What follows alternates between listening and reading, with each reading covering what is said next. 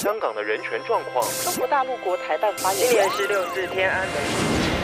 从新闻看见真实的中国，欢迎收听《中国这一刻》。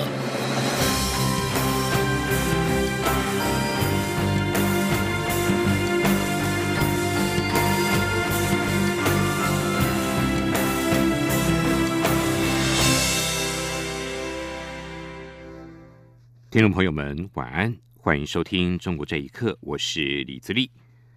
针对中国正在审议的港版国安法，我外交部发言人欧江安今天在回应媒体询问时表示，外交部高度忧心香港的局势，也会密切关注后续的发展。他并指出，中方应该尽速、真诚的开启社会对话，落实对香港人民的自由民主承诺，才是解决问题的根本之道。针对北京当局计划通过港版国安法，蔡英文总统二十四号晚间在脸书贴文表示，香港情势一旦出现变化，将可停止适用港澳条例一部分或全部。国民党主席江启臣质疑此举是在选后切割香港。对此，总统今天回应表示，国民党的讲法是错的，他近日也将会对外完整的说明。针对香港澳门条例的存废引发的讨论。行政院发言人丁一鸣今天表示，国安团队跟幕僚已经针对香港局势进行了沙盘推演，研商不同的应应对策。但是因为情势还在发展中，将会持续的关注。他表示，外界对于港澳条例的存废有多种看法，行政团队也已经注意到，将会纳入讨论，目前还没有定论。记者王威婷的报道。国人大二十八号将表决港版国安法。蔡英文总统日前在脸书表示，依照港澳条例第六十条的规定，香港或澳门情况发生变化，致本条例之施行有危害台湾地区安全之余时，行政院得报请总统依宪法增修条文第二条第四项之规定，停止本条例一部或全部之适用。关于港澳条例存废问题引发讨论，行政院发言人丁仪明二十六号受访时表示，蔡总统的用意是警示对岸不要侵害香港人民的自由，而国安团队与府院幕僚近日也就香港情势沙盘推演，制定多套剧本视情况应应。因为香港情势瞬息万变，国安团队与行政院也密切关注所有发展。丁仪明说。也有人说，如果你那六十条的适用，如果是推翻整个港澳条例，可能也会对港澳居民不公平啊，呃，变相处罚他们。那这一点当然，整个行政团队当然有注意到。那同样是那个，你如果要采用六十条，你势必还有其他配套措施啊。我觉得这个要看他们的情势怎么演变以后，我们才来做商讨了。根据了解，由于港版国安法还在发展中，幕僚沙盘推演讨论各种不同应应方式，例如是否停止适用，或者适用到什么范围等等。相关人士表示，幕僚仍在观察北京是不是敢这么硬。而蔡总统与行政院长苏贞昌每周三上午的例行性会面，预料也会商讨香港议题。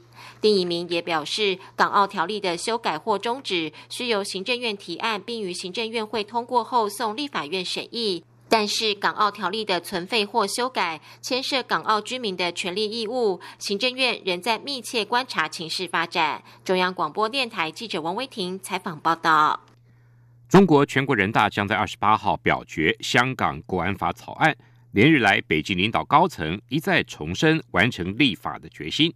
强调这样做是为了维护绝大多数港人的合法权益。香港城市大学退休政治学教授郑宇硕认为，港版国安法势在必行，但是很多关键细节仍有斟酌余地。外界也关注这项被指为是终结香港一国两制的法条，一旦落实，美中两国又会如何的反制对方，并对国际社会产生何种影响？请听以下报道。全国人大委员长栗战书二十五号发表报告，强调香港国安法是新形势下维护宪法和基本法、确定特区宪制秩序的重大举措，一定能够完成立法。另外，主管港澳事务的国务院副总理韩正上个星期也提到，香港国安法针对的是极少数搞港独和暴力的人，是要维护香港绝大多数人的利益。香港城市大学退休教授郑宇硕认为，国家领导人陆续发表谈话，显示港版国安法势在必行，但不少重要关键议题仍待进一步的厘清。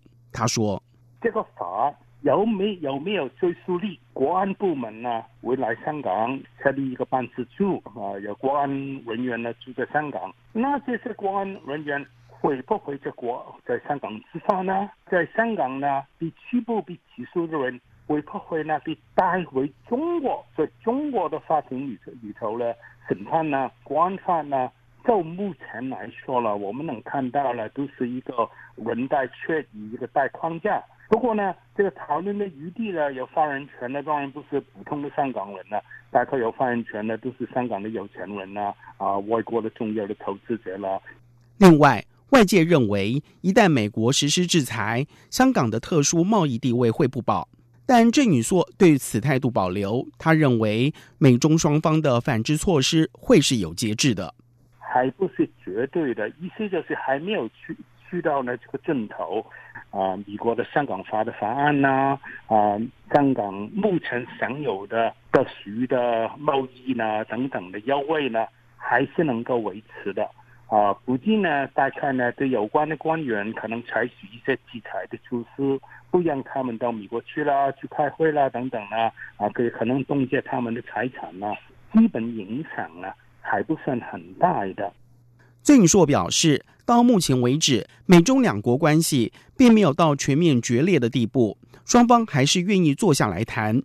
而针对港版国安法表决前夕，在国际社会的忧心与批评声浪，以及香港民众的愤怒及抗争下，港版国安法未来会产生何种效应？香港的前途会如何？全球都在持续关切当中。央广新闻整理报道：山西维权人士郝信松因为寻衅滋事跟诽谤罪遭到关押，随后又被加控诈骗罪。目前已经被关押超过五个月，律师多次申请，仍然无法跟他会面。维权律师分析表示，寻衅滋事跟诽谤都是界定模糊的口袋罪，属于言论治罪的范围。至于诈骗罪，可能是当局袒护地方企业的环保侵权对他的报复打压。请听一下报道。今年一月被逮捕的郝劲松，目前仍然羁押在山西看守所。案件在五月中旬侦查期满之后，移送检察院审查起诉。涉及的罪名除了原有的寻衅滋事和诽谤，又增加一项诈骗罪。辩护律师李念清证实，上周曾到看守所要求会见当事人，依旧遭到拒绝。他说。我我已经顺利的阅卷了。呃，现在到看守所会见的话，因为这个现在疫情期间，他们还是没有安排这个会见。我现在不方便接受媒体采访，也不方便过多的谈及这个案案子的情况，只能回答到现在这个程度。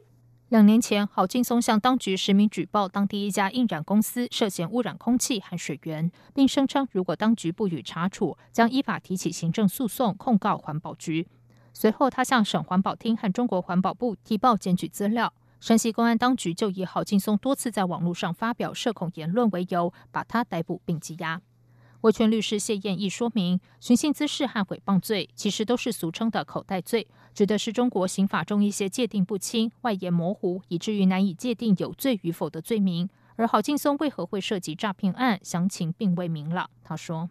什么寻衅滋事还是诽谤啊？这两个罪名其实都是口袋罪，也都是所谓的呃言论治罪的范畴。这个所谓的诈骗呢，诈骗和诽谤呢，它是不是跟他此前的一个环保的一个公益维权那个事件有关系？也就是地方政府的这个在环保环保这个工作当中呢，他们呃有一些呃损害环保的这。这这这些不作为的行为，或者袒护这个地方企业的这个环保侵权的这种行为，所以来讲呢，是不是跟这有关系？现在不得而知。谢燕义表示，辩护律师多次申请会见都无法成功，等于剥夺外界的知情权。办案单位对此讳莫如深，这完全是违法的。此案从一开始就有构陷和打击报复之嫌。他谴责当局透过侵权进行打击报复。法律专业出身的郝劲松被捕前，积极参与公益维权活动，曾先后多次控告国家税务总局、北京地铁公司、北京铁路局等机构。他也因此被提名年度中国法治新闻人物以及十大法治人物。外界更把郝劲松与公益维权画上等号，就连官方电视台也曾对他进行专访报道。央广新闻整理报道。中国媒体报道，中国民航局的一封特级电报显示，大幅限制各国航空公司前往中国航班数量的“五个一”政策，至少将会持续到十月。消息传出之后，引爆网民的批评，纷纷抱怨一票难求的情况。如果未改善，将会让滞留在海外的学子更加绝望。分析指出，这项政策背后的真正目的就是维权。请听以下报道。自由亚洲电台引述大陆媒体上周报道，中国民航局的一份特级电报指出，至少在十月之前，五个一政策仍将继续执行。各地民航部门及航空公司需要提前一到两个月申请国际航班飞行计划，但这项政策还没有获得官方证实。中国民航局在三月二十六号发布一项措施，要求每一家外国航空公司飞航到中国的航线只能够保留一条，而且每周运营班次只有一班。这被外界称为“五个一”政策。由于美国各大航空公司在二月就陆续取消了中国航班，目前美国航空公司对中国仍然处于全面断航的状态。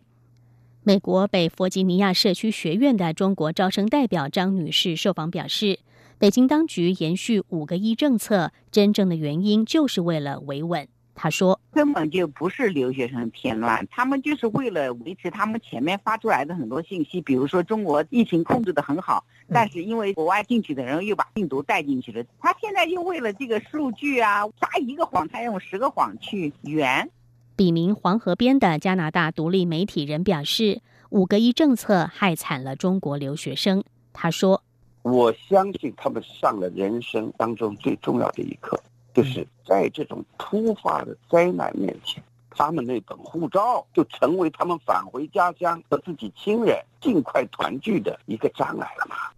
五个一政策推出之后，很多中国留学生及家长纷纷在网络上反映很难买到回国的机票。他们表示，一些机票代理人囤积了大量机票，并试图以每张几万甚至十几万元的高价卖出。这项政策延拟延到十月的消息，也再度掀起舆论挞伐。有网友就感叹：“每条航线都写着吃人。”央广新闻整理报道。香港立法会二十七号将对国歌条例草案恢复二读，以便实施中国国歌法。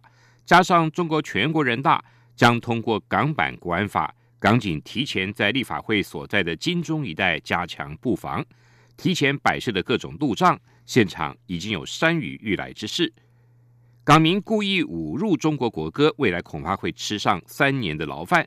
目前已经有网民呼吁市民参与明天大三罢，也就是罢工、罢课跟罢市，在立法会外集会表达抗议。另外，沙田区有九所中学的学生也就国歌法二读发起罢课连署，呼吁更多学生加入罢课的行动。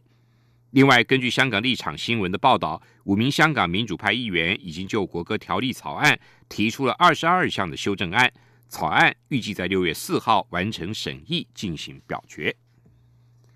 中国国家主席习近平打贪下重手，而根据中国最高人民检察院所公布的报告，去年中国因为贪污而起诉的案件数量几乎是倍增。发新社报道，这份由最高人民检察院。呈交全国人民代表大会的年度报告指出，去年共有一万八千五百八十五人因为涉贪遭到起诉，比二零一八年增加了百分之九十。十六宗案件的涉案人是省级或部长级的中共干部，包括被控收贿的前云南省省委书记秦光荣。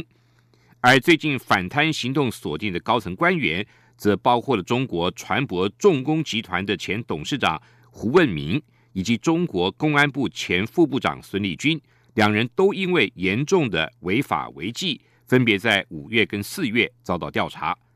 这份二十五号下午经过全国人大审议的报告指出，去年中共党员涉案而移送检方侦办的案件件数增加了百分之五十以上。中国这一刻，谢谢您。